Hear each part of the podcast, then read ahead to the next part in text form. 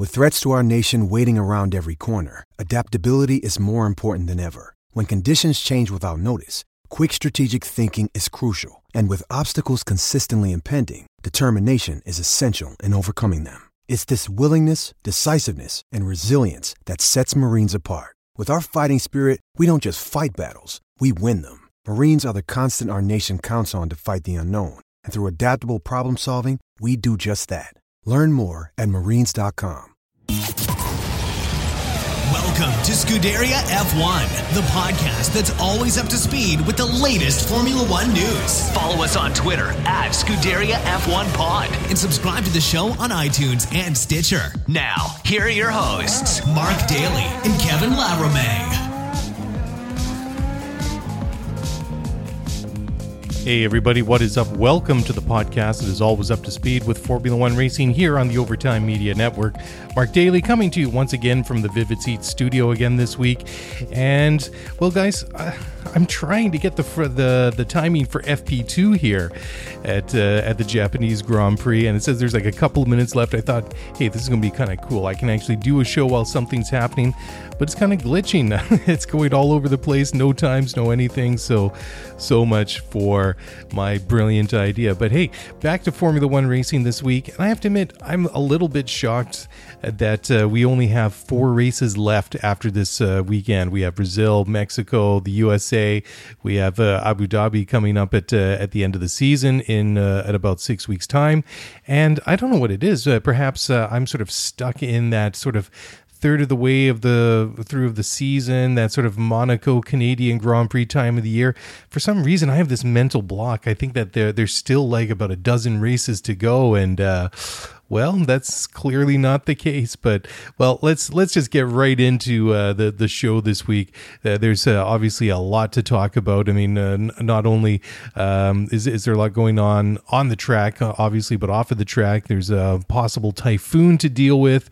It looks like it might hit Japan in the next couple of days, and we'll only know how that will impact the Grand Prix, plus the Rugby World Cup, and, of course, well, life in general. I mean, sounds like it's a pretty nasty piece of business. So, I mean, at least hopefully the race can get off, but we will just have to wait and see. So, as we do always around here, why don't we just get into the or just refresh our memories as to where we sit with the standings. And I thought it was a little bit kind of funny today. I didn't actually see it, but I think it was an article on Sky Sports. I saw the tweet or a Facebook post or something that said, I think it was something to the effect of the different combinations that Hamilton needs to win out or win the world championship. I mean, obviously, it's just a foregone conclusion, and it has been for a very long time. I mean, Lewis way out in front, 322 points. He's not ahead of himself in the world championship, although he might as well be. Valtteri Bottas, his teammate, second with 249. Charles Leclerc, third, 215 points. 3 points ahead of Max Verstappen in the Red Bull. Sebastian Vettel rounding out the top five with 194 points. And on the constructors' side, again, there is a little doubt who's going to win the constructors again this year. Mercedes, 571 points. Ferrari, 409. Red Bull Racing, 311. McLaren, 101. And they're looking good to hang on to that fourth spot in the constructors, even though there's still several races to go. And then Renault rounding out the top five with 68 points. But, hey, here we go. We do have some timing coming up. And Sebastian Vettel has gone purple in sectors 1 and 2 at FP3. Actually, he's just set a fastest lap of 130.386. So there you go. Maybe I'll check in a little bit as time goes on. Apparently, it's 27 degrees Celsius at Suzuka, and with a track temperature of 32 degrees. You know, I went to Japan about 10 years ago. We went there for a holiday. And where I come from on the west coast of Canada, Vancouver, Rain City, Raincouver, the wet coast, you get the idea. It rains a lot where I come from. And you know what? we embrace it. We're used to it. You know, it is what it is. I mean, it's a beautiful place to live. I mean, there's so many things going on here. I mean, it is a wonderful place to live. It just rains a hell of a lot. But I remember when we went to Japan, it was in July, about 10 years ago. And I remember, you know, as you do when you're flying somewhere, as you get close to the destination or as you're taxiing to the airport or up to the airport, up to the gate there, usually the captain will come on and just they'll give you a brief synopsis of what the local weather is like. And I remember looking outside, I'm like, oh, it's dark and it's gloomy and it's rainy and it's windy. I'm like, hey, this is going to be just like home. It looks like a typical cool, damp and wet Vancouver day. And I thought this will be great. I mean, we'll get used to this. It'll be just like home. It's going to be a lot of fun. Anyways, you know, you go through the airport. Everything's all nice and climate controlled and everything like that. And I just remember we had booked a shuttle to take us from the airport into Tokyo to our hotel. And I just remember walking out the front door at the airport, and it was like walking into a sauna. It was sort of high 20s in Celsius. I'm not sure off the top of my head what that is in Fahrenheit, but it was hot, it was humid, it was muggy. I'm like, this is not what the weather is like where I come from. And you know, within about 30 seconds it's all sweaty and does really sticky and gross. I mean, it's a wonderful time. I mean, Japan is a really, really cool country, rich in history and a lot of really cool things on the modern side. It's a great place to go. I can't wait to go back. And of course, the one thing about the Japan that I found was really quite interesting and maybe kind of oddly or uniquely Japanese is it didn't matter where you looked. There was always a vending machine somewhere. You know, they're round in alleys, on street corners, in hotels, and in bars, and in restaurants. I remember we took a trip and we went up to Mount Fuji. There was like, even driving through some of the countryside, you just drive by and there's like a vending machine just on the side of the road, because I guess you never know when you need to get something. But anyways, that's something completely different. So I guess obviously I think the timing's going up. So Vettel still on top with a 1:30.386. Roman Grosjean second fastest in FP2 right now, a 1:30.569. Obviously that is going to change. I mean, look who's still in the pits. Max Verstappen is still in pits. Charles Leclerc is still in the pits. Lewis Hamilton has only made he's just on an outlap. Valtteri Bottas is also on an outlap, so we'll wait and see. But anyways, just practice.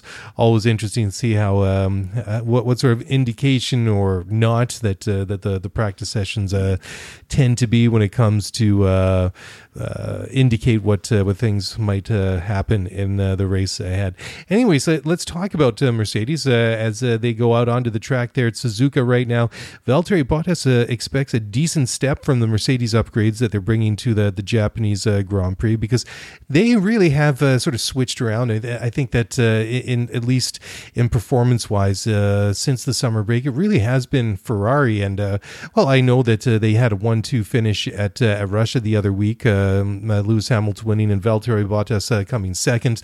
But you know, was that a bit of a false positive? Was that Ferrari shooting themselves in the foot? Of course, that was not intended, but it was ironic that the safety car period that came about was due to the mechanical failure of Sebastian Vettel, and that really worked out to Mercedes' advantage. But you look at all the races basically since the summer break, and Ferrari really have managed to turn it around and find performance and do a lot better than they did in the opening half. Well, I guess up to the summer break is more than half a season, but it really was dire there for them. I mean, it's just everything seemed to be going wrong in the opening months, in the first two thirds of the season at any rate.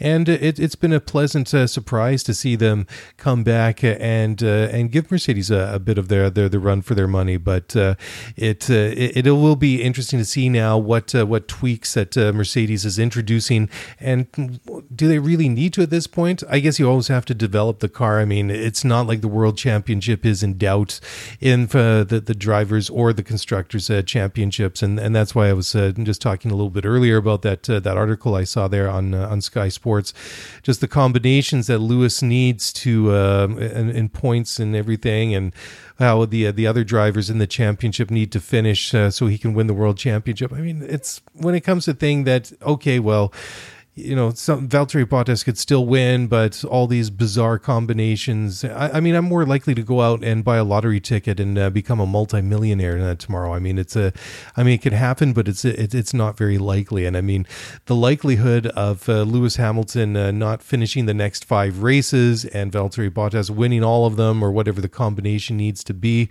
just isn't going to happen. Just like I've been saying for months now, that as Lewis's lead at the top of the championship has slowly and steadily increased week in, week out, and as the months have passed by, I mean, he could lose the World Championship, but it's not likely. I mean, the incident that he had on a very slippery track at Hockenheim back in the middle of the summer, in that wonderful crazy race that just threw everything out the window, literally, was so enjoyable to watch, because you don't see Lewis Hamilton ever make a mistake.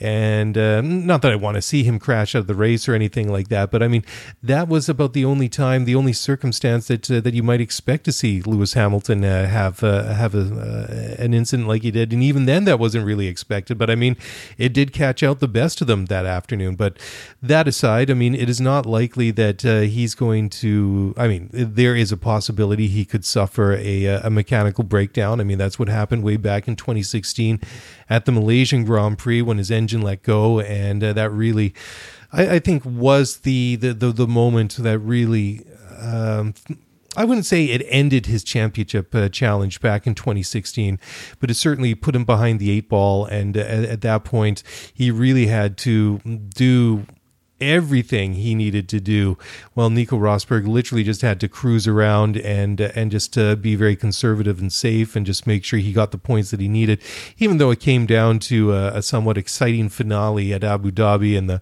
whole Lewis Hamilton slowing the pack down and backing Nico Rosberg into Max Verstappen and Sebastian Vettel, that we're quite a distance behind. But I mean, we're not going to see a situation where Lewis is going to get into an accident, or his car is going to fail repeatedly. I mean, it's all but a done deal. But anyway, so just getting back to the matter at hand, I do find it interesting with only 5 races left that that Mercedes are still bringing technical upgrades to the car. But then again, I mean, there's a reason why these guys have been so good over the years, especially since 2014 in the turbo hybrid V6 era, and that just is that they're basically perfectionists, and you can tell that they love to go racing, and each race victory and each championship still means as much to them now in each and every year as it did way back when. And I mean, they really have been the gold standard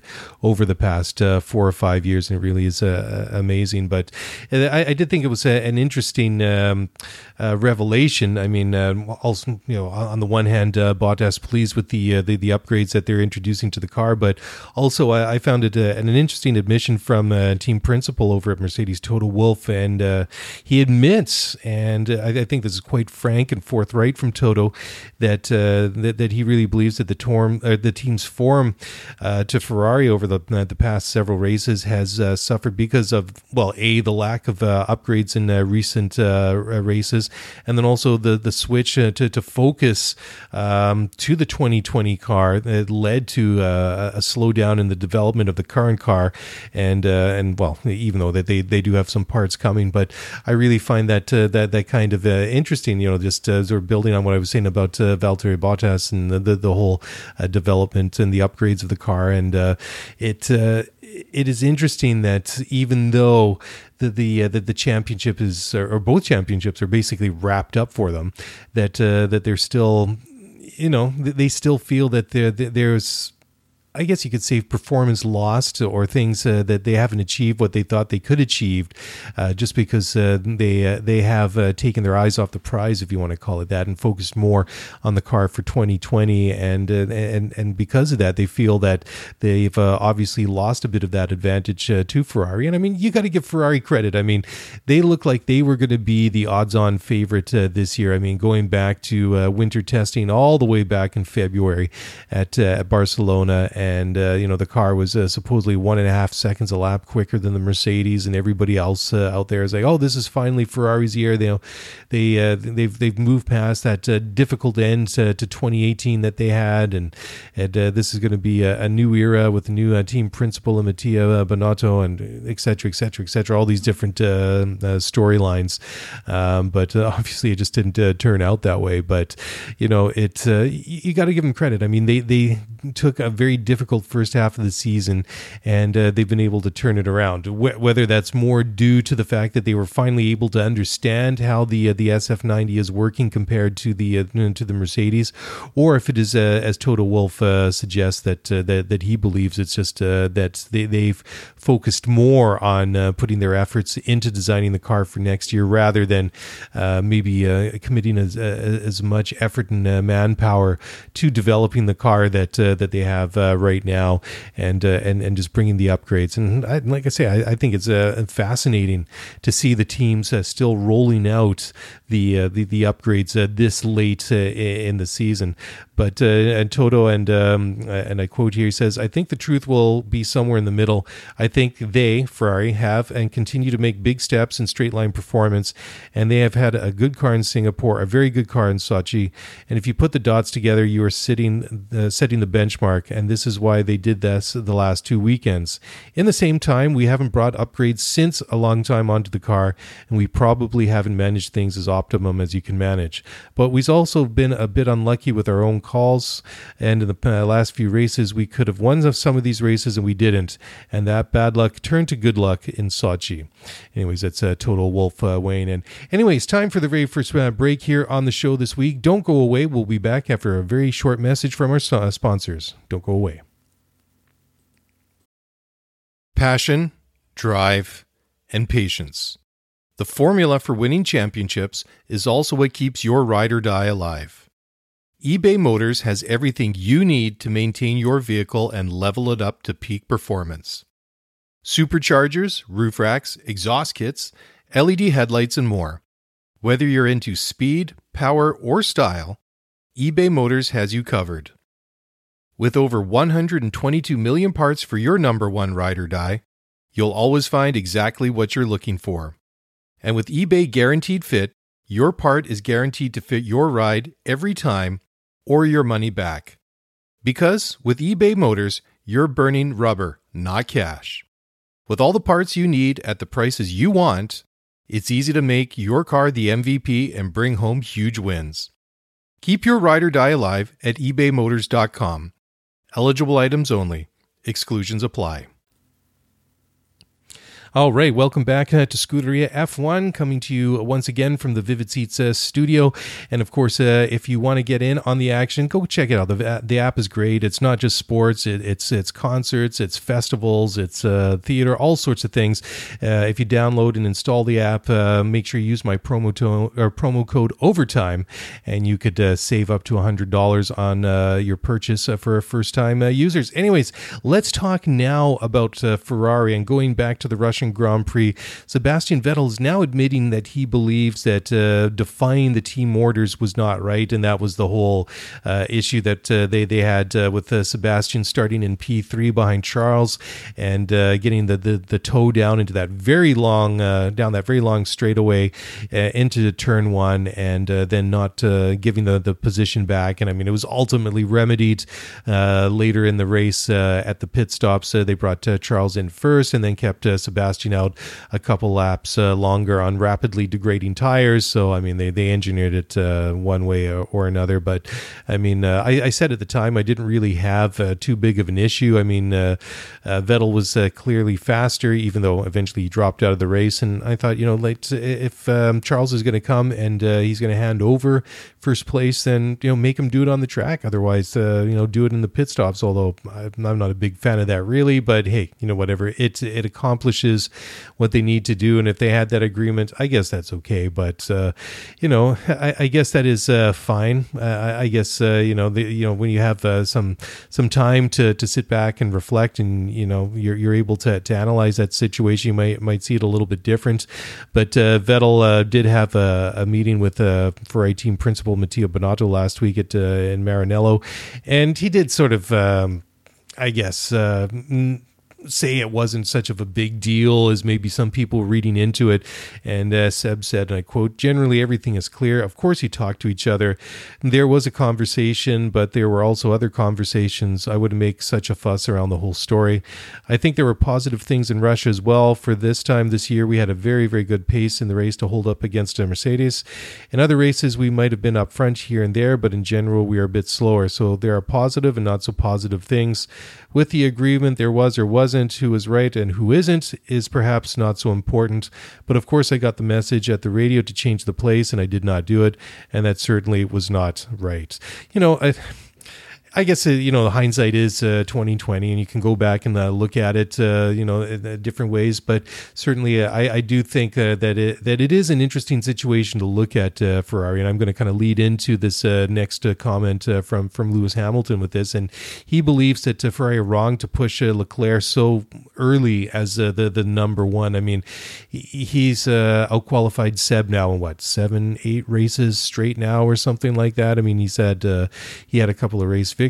I mean, Vettel, I mean, you can make the argument that he benefited from a bit of luck to win in Singapore, but I mean, the guy was well overdue for a victory in my eyes. And, you know, I really didn't have an issue with him making or saying over the radio to make, if, you know, if Charles wants to take back first, make him come up here and earn it kind of thing. And I still think that this year, and despite all the issues that Sebastian Vettel has had, that he should still be the number one. I mean, it started out that way early in the season, and clearly he's not the number one guy anymore.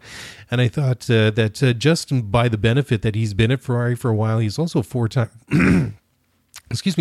world champion, should mean something. And, you know, he's going into his final year of the current contract. He hasn't Ferrari in 2020. And I think next year, you know, why not just wipe the slate clean, you know, have no number one going into the season and make these guys fight for it. I mean, if Vettel is, you know, still as eager to win a world championship at Ferrari, if he's still committed to that, and if he still wants to get a new contract there, make him go out there and earn it, make him fight for it. And then the same on the other side of that coin, if Charles wants to be the number one guy at Ferrari, make him go out there and earn it as well. I think that there's nothing wrong with those scenarios, and I think that if you do that next year, for example, that you know, it could be an interesting situation. However, I mean, Mattia Binotto has clearly made that decision, and Lewis Hamilton says, well, you know, it's kind of a typical way that Ferrari kind of do things, and sure, you know, they can do whatever they want. You know, I do find it interesting that you kind of see it unfolding right before our eyes in real time during the middle of a season, but hey, it is what it is. And it should be, I think, interesting over the past couple of races where they are over the next 5 races as we finish up the season here. And it seems to me that since the Italian Grand Prix at Monza, I mean, that was hugely embarrassing, the incident that Vettel had when he spun out and then collected Lance Stroll when he was trying to put his car back on the track, and, you know, all the penalties and ending up right at the back of the field. and, you know, Charles going on to win that race and then, you know, basically being elevated to rock star level status by the end of that race and in the days immediately following. I mean, it had been the first win at Monza since, what was it, 2010 or something for Ferrari. I mean, it had been a good number of years. And, you know, so I guess that's really kind of tipped the balance in Charles's favor. But, you know, premature or not, it is what it is. And that's why I think it will be interesting to watch, not just the end for the end of this season, but next season as well. I mean, I don't know if you guys agree with Hamilton or not. I do agree with him to a certain extent, but you know, Charles is he's saying all the right things. I mean, he's saying that the Ferrari interests are what he calls priority over the battle that he's having with Sebastian Vettel. And I mean, that's a smart thing to say. Obviously, I mean, there are bigger things to look at. And I mean, Charles at the age of 21 is clearly just coming into his own in Formula One. I mean, the guy's been, let's admit it, I mean, he's been hugely impressive in Formula One since he joined the series last year in 2018 with Sauber Alfa Romeo Racing or whatever they called it at the time.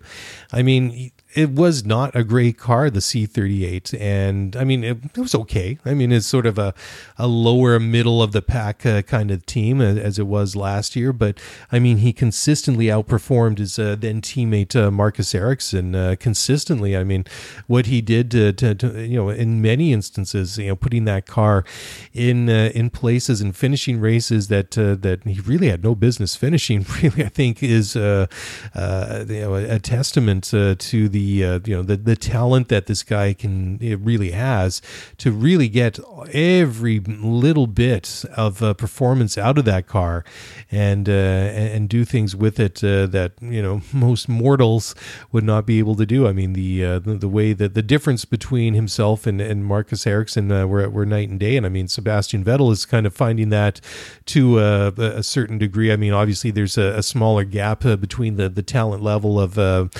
Sebastian Vettel and Charles Leclerc than say Charles Leclerc and Marcus Ericsson. I mean, that's obvious. I mean, Vettel, I mean, he has his criticism and his detractors, of course, but I mean, you know, he didn't just fluke into 4 world championships. I mean, he's a very, very good driver still.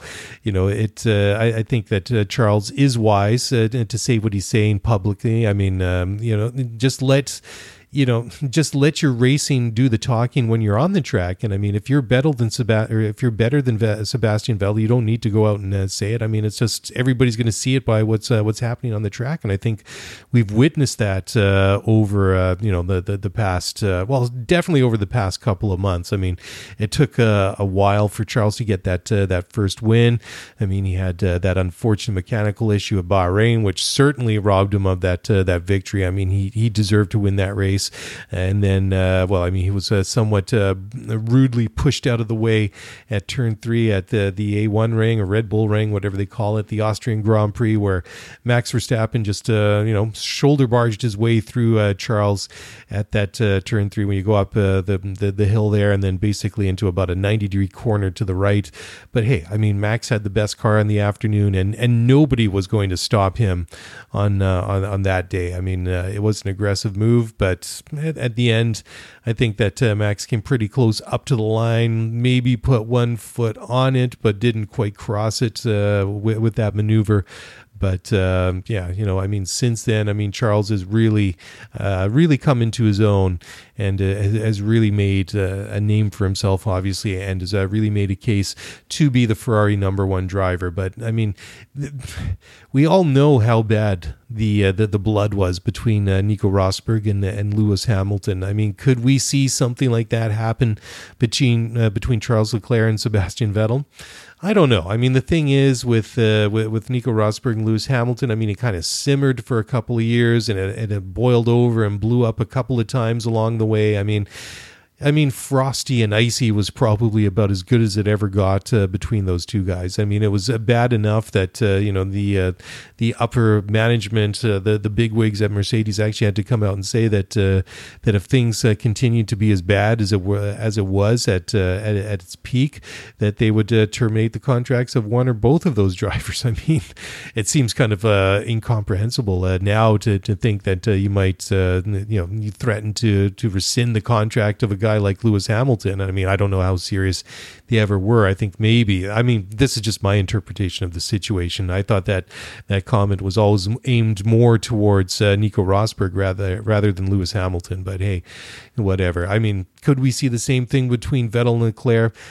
I don't know. I mean, the thing is, I mean, it's gotten a little bit, I think they've gotten under each other's skin a little bit. I mean, Charles was obviously not happy in a couple of times recently, but I mean, there would have to be some pretty major things happen between the two of them. I mean, the thing is that Lewis Hamilton and Nico Rosberg, they crashed out several times over the years. I mean, they had the coming together at Spa one year on the opening lap, in which Lewis Hamilton ended up with a puncture and then ended up way down in the race order by the time it was all said and done, because he had to basically tour all the way around the track on three wheels to replace the flat tire, and just lost so much ground to the rest of the pack really early in the race. So I mean, that ruined his day. I mean, there was Austria, there was Spain. I mean, there was numerous examples of the things that happened between these two guys, and I mean, I don't really see Sebastian Vettel and Charles Leclerc as teammates beyond 2021. I just have a feeling. I mean, I don't know. I just don't see Vettel coming back at Ferrari in 2021 unless maybe he gives them a big discount or something. But then again, if he goes, who would they bring along to replace him at Ferrari? And obviously, what would be a number two seat? But hey, that's a different conversation for a different day. But I mean, together, I think there's a lot that they can do, and Charles recognizes that, and he says, and I quote, "I want to beat Seb, and Seb wants to beat me, but the interests of the team as a whole have priority. It always takes a compromise. When you find yourself battling with your teammate, you think about it, and you know how what you do depends on the result of the work of 1,000 people." And I think that's very true, and I think that's a really wise thing, a very good observation for Charles to make, because obviously, I mean, what they get as the benefit, in the car, be it a good punk car or a bad car. I mean, it is the fruits of the labor of a lot of people, and of course, the bigger picture is what the team wants to accomplish as a goal. And I mean, we can go back and just to revisit what we were talking about Mercedes earlier in the show.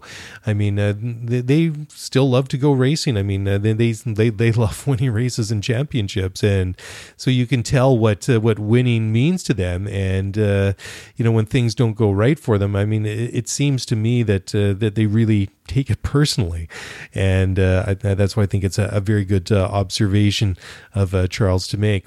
Anyways, moving along here now, the next story, and this is from motorsport.com, and this is that Ferrari would only rue 2019 if it wasn't learning from errors.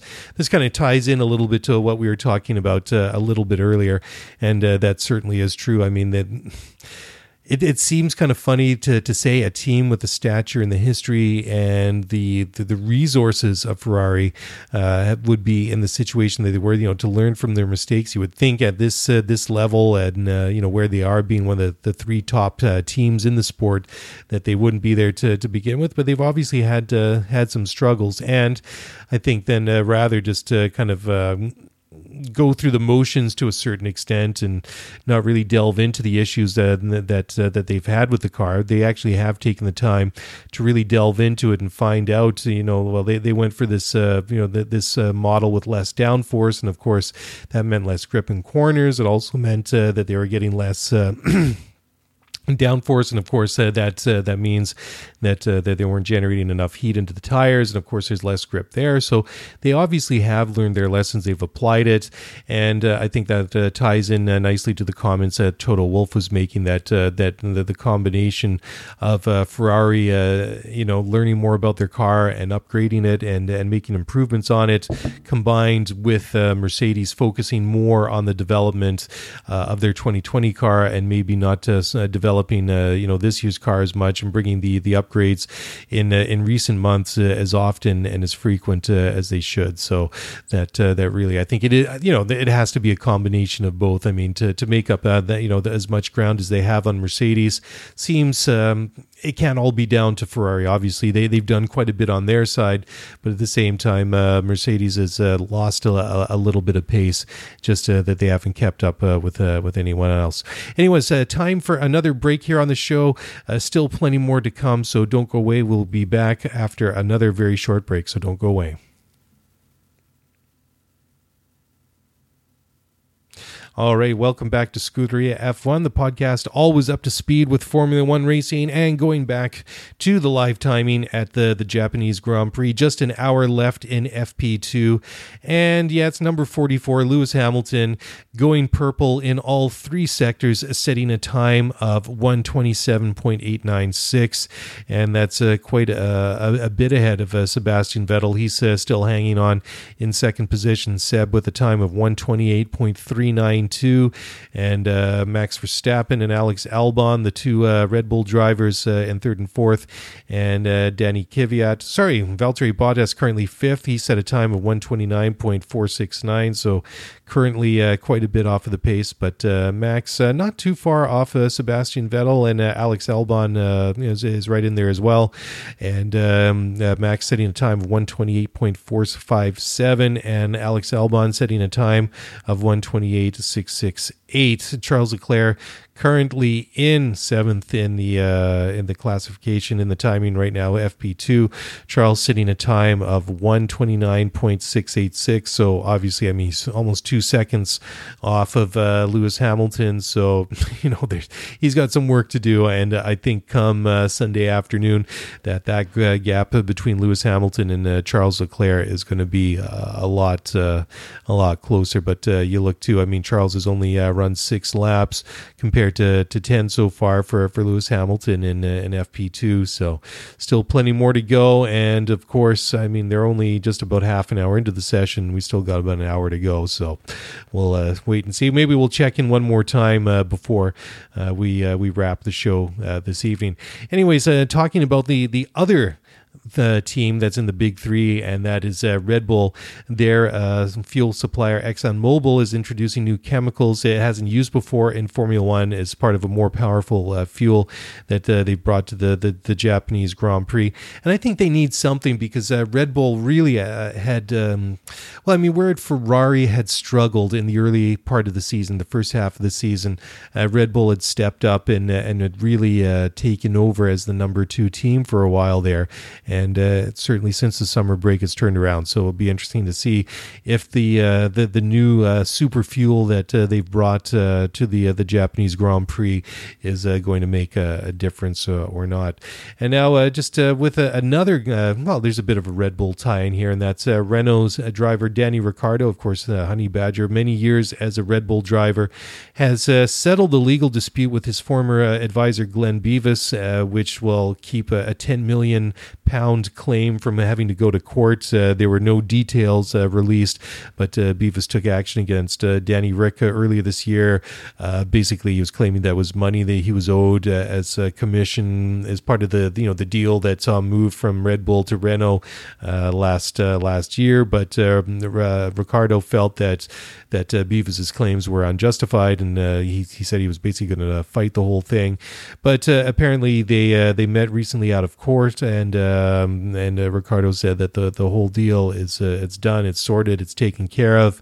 But you know, he can't go into to any details. So, you know, it is what it is. You know, I'm not really surprised to see that. You always expected time to times things like that happen, especially when you split with somebody else. You know, and I'm sure that if you're a guy like Glenn Beavis, you've got a very good head on your shoulders, and you know you've got a very good you know, brain for business, and know your way around contracts and things like that. So obviously, if they came to an agreement out of court, there was something that needed to be settled. So obviously, it has been, and Ricardo can just get back to focus on racing. And boy, you know, what a risk that he took to move to Renault for this year. I mean, if you look at the standings in the you know, the World Championship, of course, you have Max Verstappen, fourth in World Champion with over 200 points. You look at Danny Rick, 10th in the World Championship with only 34 points. And, you know, I mean, you look at what Alex Albon has done since switching over and replacing Pierre Gasly at Red Bull. I mean, Pierre Gasly is still sixth in the World Championship with 69 points, but Alex Albon, you know, he's currently you know, sitting eighth in the championship with 52 points. And I mean, that's basically all the points. I don't have the exact number of points that he may have scored with Toro Rosso before the switch beforehand, but I mean, you got to think that he's going to surpass Gasly's total by the time the season is over. So, I mean, he's acquitted himself very well. But, I mean, the point I was trying to make is when you look at Max with 212 points, I would think that, you know, Danny Rick would be up there somewhere as well. And I think that was part of the reason that they switched Gasly in favor of Alex Albon, is that if Gasly had been able to perform better and get better results throughout, you know, the first half of the season before the summer break, is that Red Bull would be sitting higher in the Constructors' Championship than they were. So, I mean, Gasly seems to be in a bit of a sweet spot. You know, he seems to be in his comfort zone at Toro Rosso. I mean, that's a bit of a development team. So, I mean, where does he go from here? That's a great question. Who knows? You know, it seems like let's just say I don't see him going back to Red Bull for next year. I know they said they're keeping their options open, and you know, they're basically looking at Alex Albon's time there for the remainder of this year's you know, a long audition for next year. So I don't know. I think Gasly had his shot, and it was kind of a swing and a miss. And, well, we'll see in the long term, you know, Toro Rosso being a development team that it is. And if, you know, assuming Gasly's not going to go back to Red Bull next year, how long are they going to keep him in there, knowing that it basically paves a way to you know, the big main Red Bull team that Gasly, although you know, a decent driver, may be taking up the seat of another younger, hotter prospect that maybe could go on to partner Max Verstappen. Anyways, that is what it is. You know, just a thought, but you know, let's move on. And this is kind of all Mercedes related. I mean, there's been a lot of Mercedes so far in the show this week, but this is a bit of a related one. And Mercedes admit that getting Mercedes said that McLaren, I was almost going to read this back to front, why would McLaren say getting Mercedes is a risk? But Mercedes has admitted that McLaren's supply deal is a risk, and this is Toto Wolff just acknowledging the fact that the McLaren is going to be getting Renault. They're getting Renault engines right now, but they will be getting Mercedes customer engines in 2021, rekindling that partnership that was successful for so many years.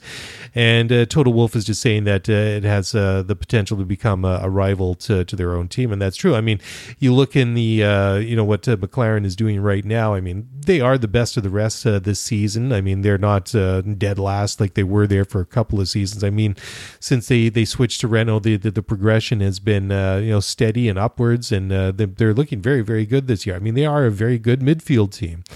But, I mean, the big question is whether or not they can go from being a good midfield team into being, you know, a top contender in Formula One like they were for years. I mean, I struggle to reconcile and accept McLaren for where they are, because, I mean, I grew up in the era of Alain Prost and Ayrton Senna, and then beyond that, Kimi Räikkönen, and then, I'm missing Mika Häkkinen winning a couple world championships in there.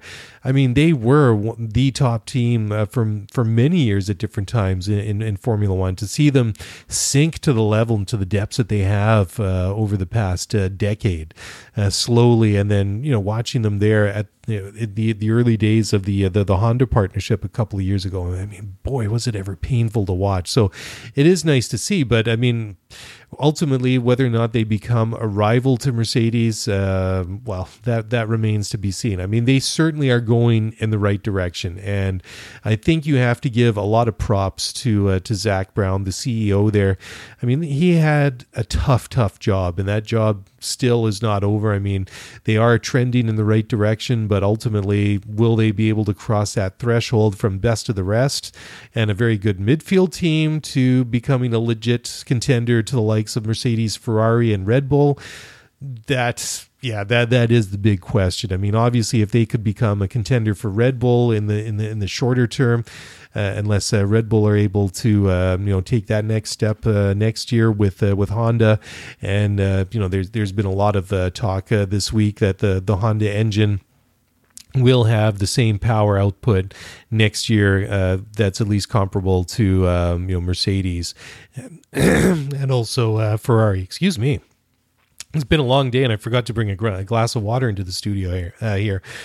Anyways, so I can see why Total Wolff is thinking that way, because it may seem a bit of a stretch now, and it might be a little bit humorous to hear him say that, but I mean, you look at the difference between McLaren and Renault. Obviously, Renault works team with their own engine compared to McLaren, who has a customer Renault. I mean, they've been a better team than the Renault works team all year long. So could they do the same thing with a Mercedes engine in the back of the car? I think that's a little bit of a long shot. I think that's a little bit of a stretch, but I mean, they do have very, very good people there, and I think that is something that Zak Brown really deserves a lot of credit for, is that he hasn't come into the situation, tried to fix it all himself. I mean, I think he's come in, he's analyzed it, and he's brought in some very, very good people to take care of business and run the team. And it looks like Andreas Seidel, the team principal that was brought over from the Porsche LMP1 project, was a very good signing. I mean, you have Gilles de Ferran, the former racing driver, as a sporting director, whatever his job is. You got James Key, who's the technical director that was brought over from Toro Rosso. I mean, there's a lot of very, very good people in the team now, but to go that extra step or two, I mean, it's more than a step, it'd be a quantum leap to go from where they are now to become a rival of Mercedes. I mean, I think that I could see where Toto's making that that leap, that connection, but to me that seems to be like a little bit like a bridge too far. Anyways, I mean, sticking with that now, McLaren, just talking about it, they say that the deal to get a Mercedes engine is going to leave them, quote, nowhere to hide, and that comes from Andreas Seidel, the team principal. And, it's true. I mean, when you have the best engine in Formula One, and Zak Brown, the CEO, he's talking about it and just saying that, it wasn't Zak Brown, it was Andreas Seidel, was saying that the Mercedes engine is the benchmark in the turbo hybrid era. And that is true. I mean, more recently, Ferrari reportedly have the most powerful power units, and that certainly we've seen this year. Especially in the past several races. I mean, just the straight line advantage that they have with the low downforce model and the engine that they have really is a winning combination, and that's a big part of why Charles Leclerc was able to win those couple of races that he did. I mean, it really did help out and give him that little bit of extra advantage when he needed it the most. But I mean, you can see why they would make that comparison. I mean, Mercedes has just been better for longer and more consistent, so they obviously are very, very excited to get those in the back of their car for 2021. But also they were saying that that they didn't consider Ferrari engines or building their own engine. I mean, there was talk that McLaren might build their own engine at one point, but I mean, that would be... That to me always seemed to be a bit of a stretch. I mean, we saw how Honda struggled when they came back into Formula One and just how difficult it was for them to get up to speed, because, I mean, everybody else like Renault, Ferrari, Mercedes, they'd all been, really investing the time. And even before, the launch or the introduction of the engines back in 2014 and when Honda came back in, they were at a disadvantage because they were already several years behind in the game and were basically having to develop the engine and improve upon it on the fly in real time, and we saw that obviously with disastrous results at time. But Zach Brown felt that Ferrari engines would be a bit of a what he called a brand clash with the road side of the McLaren brand. I guess it is what it is. I mean, it's a little bit separate, but certainly I can understand why he would think that way and why he'd want to avoid that. But it is I think interesting that this Mercedes-McLaren partnership has been rekindled, and I'm looking forward to seeing what they can do with it. And they really do not have anywhere to hide. Just like I was talking about a couple of minutes ago, that quote from Andreas Seidel, because that was the thing. I mean, when they were having all the issues with Honda, I mean, that was always the thing. It was like, no, it's not the car. Our car is one of the best. We have one of the best chassis in the entire the series and all of Formula One. It's all down the Honda engine, and that slowly that tune changed over time. Yeah, you know what? The engine wasn't great, but the chassis isn't quite as good as we thought. And even last year they were saying that a little bit as well. But I mean, this year they've improved a lot, and it definitely is trending in the right direction. But still, a very, very long way to go before they can get up and to the top there again and challenge the likes of Mercedes, Ferrari, and Red Bull. I mean, if they can maybe try and get a podium here or there, I think that would be the next big thing, that the big step that they could take in their revival. And who knows, maybe they've got what it takes to do that. Anyways, time for one last time out here on Scuderia F1, so don't go away. We'll be back after this short break from our sponsors.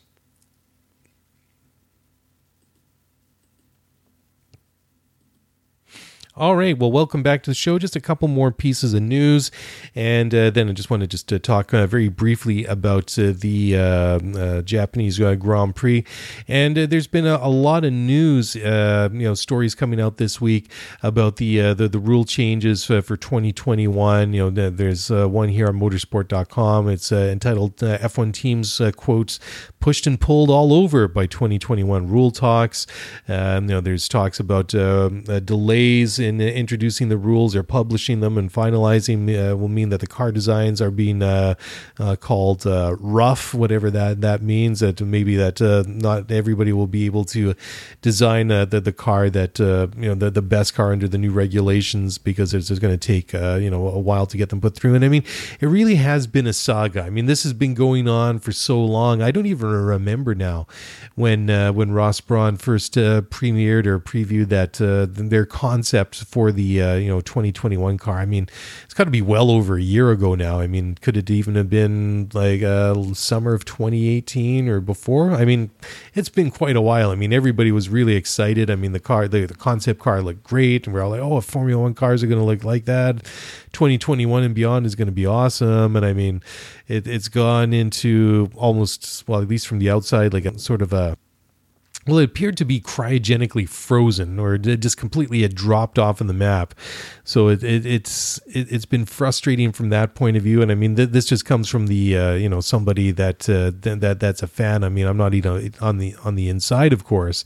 But I mean, it must be really frustrating, because I mean, of course, they're working and designing and building their cars for next year, even though 2019 is not over. But I mean, they do design cars and concepts, quite a ways down the road. So I can imagine that that not having any clarity or any finality on the 2021 rules is very, very frustrating. But I mean, it just really is all over the place, and this is kind of a little bit how I expected it to be. I mean, at least nobody really up and up threatened to leave Formula One. I mean, Ferrari would be the team you would suspect most to in that situation. That we don't like the way that the sport is going. You know, we're going to pull out, and we're not going to be in Formula One in 2021. I mean, that was kind of like a sort of a standard Ferrari move to kind of, use their historical status within the sport to kind of throw their weight around, because, by saying that they were planning to leave because they didn't like proposed rule changes or whatever, that just gave them a little bit more clout at the bargaining table, because nobody really wants to see them leave, and, concessions are made. But it really has dragged on a lot. And I mean, there was, I think Total Wolff said once, I mean, it was very non-committal. It was more like, well, we'll stay in Formula One as long as the series suits what we like to do and race, and race in the way that we like to race. And that was about it. I'm kind of really parsing and paraphrasing there, but it really, I thought that this would be sorted out a while ago, but that I think is more based on my own personal preference and wishes to have these rules clarified and in place more than anything else. So it really is sort of getting a little bit more messy. But Red Bull's chief engineer Paul Monahan said it was a big challenge, and he said, quote, "We want to challenge these guys." Course, talking about Mercedes and Ferrari. So we are obliged to look at the 2021 regulations now, and as it has been discussed, the negotiation is ongoing as to how they will fall out. So our resources are being pushed and pulled in many directions, and the change proposed for 2021 is enormous.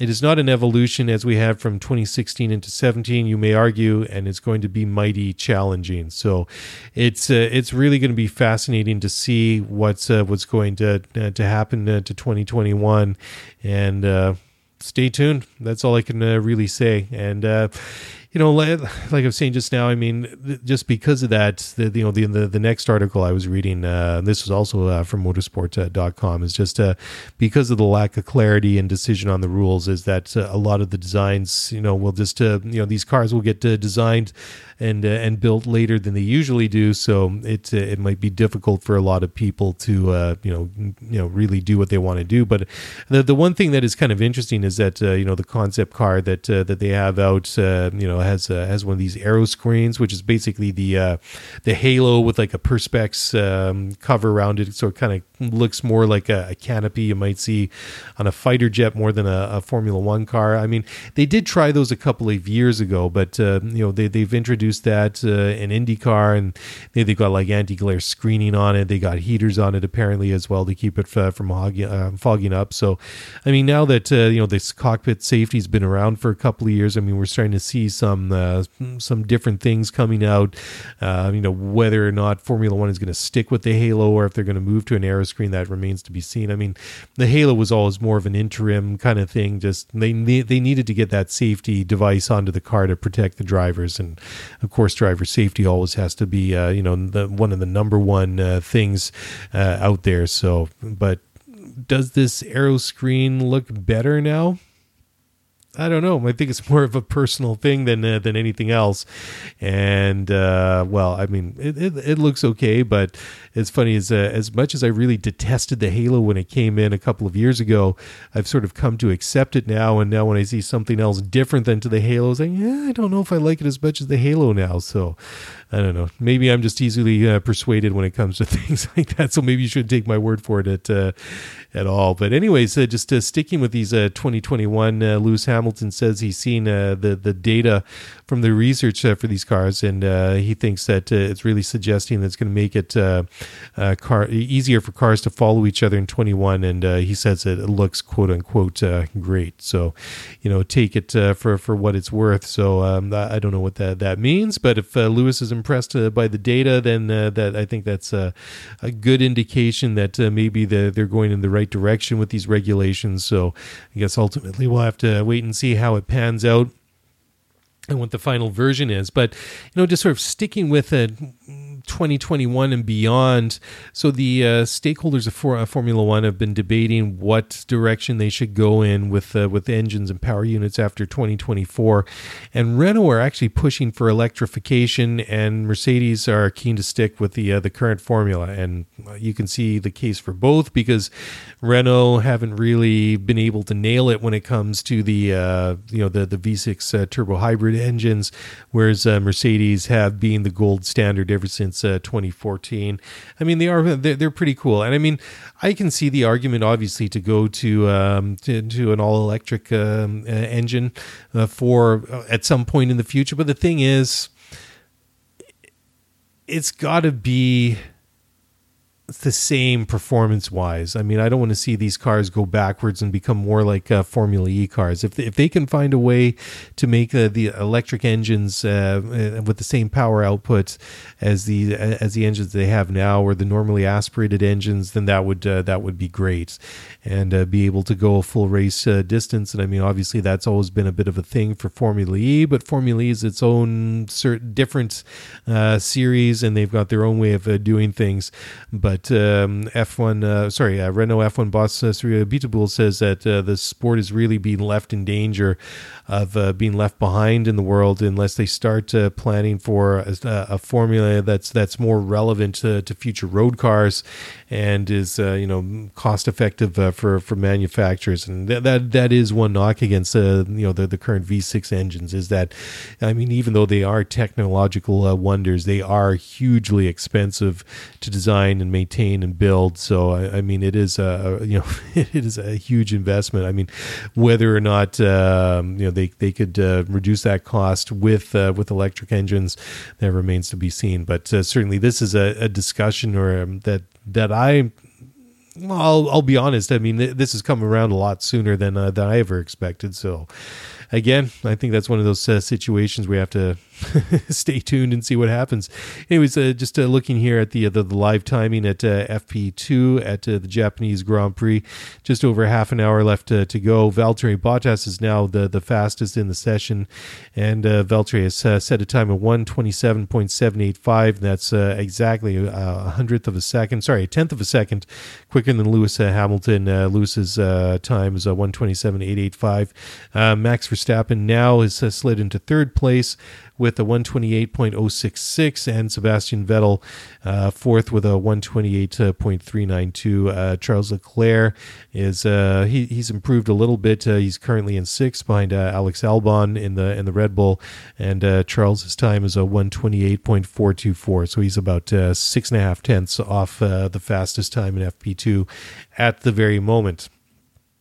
All right, well, let's just talk a little bit about the race itself. Obviously, the big question this week is whether or not the typhoon is going to impact the country of Japan as a whole and affect a lot of things going on. Of course, Rugby World Cup is still going on, as well as the Japanese Grand Prix. So we hope for everybody there that the bad weather does not hit land and it blows itself out before then, but it's looking like there might be something impacted. Anyways, just in general, the Japanese Grand Prix at Suzuka, it is a 53-lap race with a 5.8-kilometer long lap, more or less.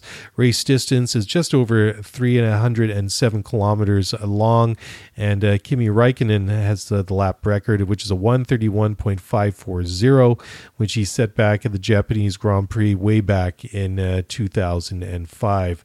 So going back to last year, it was Lewis Hamilton and Valtteri Bottas locking out the front row for Mercedes. Max Verstappen and Kimi Räikkönen were on row two, and well, this is not anything you expect to say anytime soon, but row three was Romain Grosjean and Brendan Hartley, and they were made up the third row of the grid.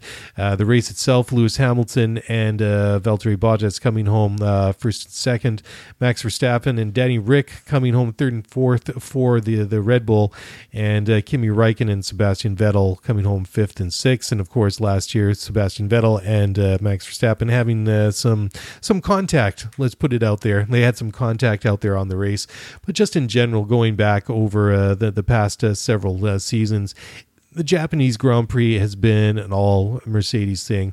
Michael Schumacher, he holds the record with six Grand Prix victories in the Japanese Grand Prix, most recently way back in 2004.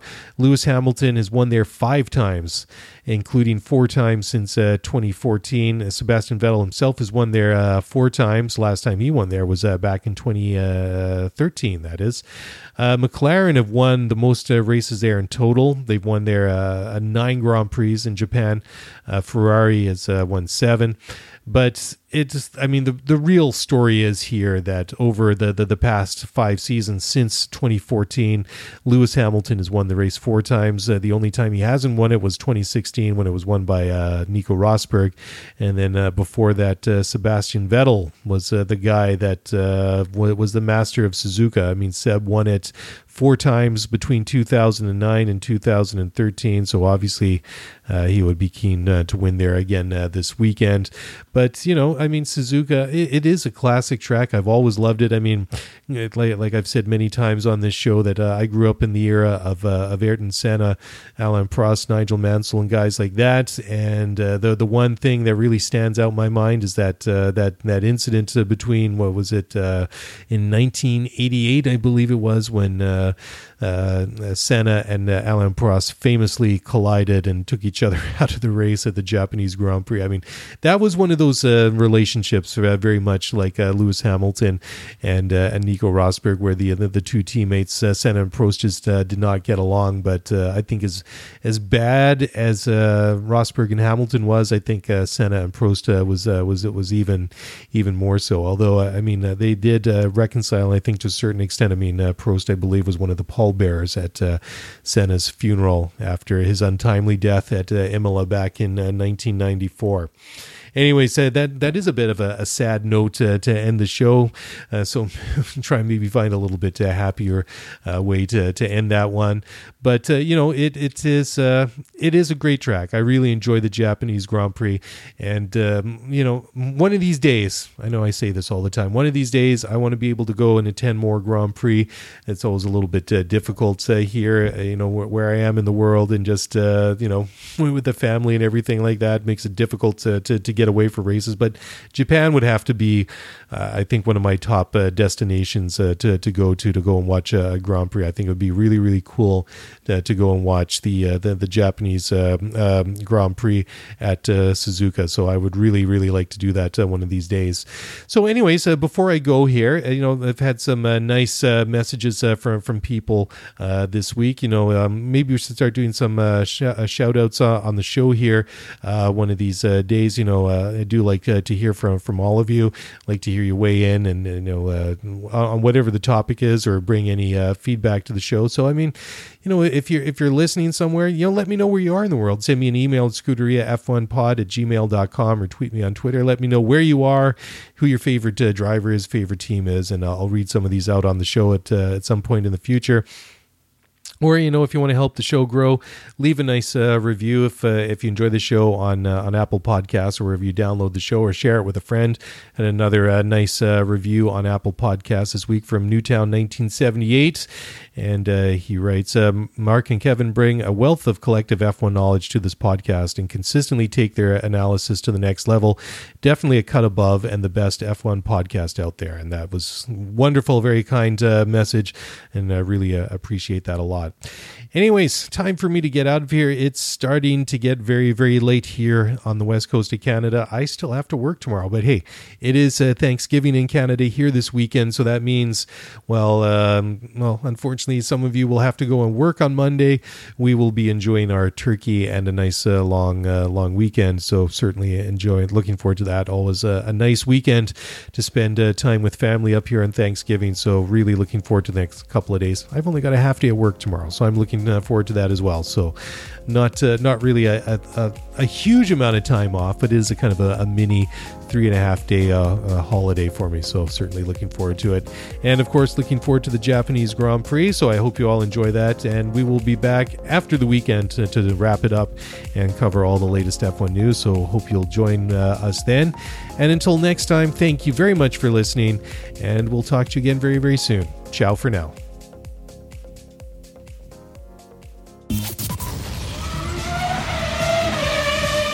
Thanks for listening to the Scuderia F1 podcast. If you want to get the show notes for this episode, then head over to ScuderiaF1pod.com. Want to get in touch with us? Then email us at ScuderiaF1pod@gmail.com.